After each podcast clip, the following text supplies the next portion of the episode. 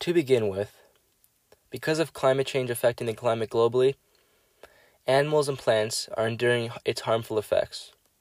To start, due to the climate rising faster than expected because of humans, animals are going to have to adapt faster and learn to live in these new environments. Generally, this would not be a problem because animals have been doing it for millions of years, but never this fast have their habitats changed. By definition, adaptation means a change or the process of change by which an organism or species becomes better suited to its environment. In other words, because of the pollution being put into the air by us, us humans, animals are having to adjust and adapt faster and faster for their own survival.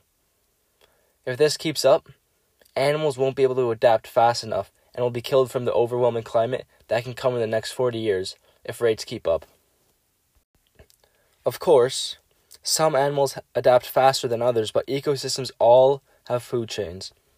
If insects lay their eggs earlier in the year because of rising temperatures, birds have to shift their life cycles, and whatever eats the birds is going to have to adapt to this as well. In conclusion, humans are going to have to change fast if we want our grandchildren or even children to experience the same level of biodiversity as we did.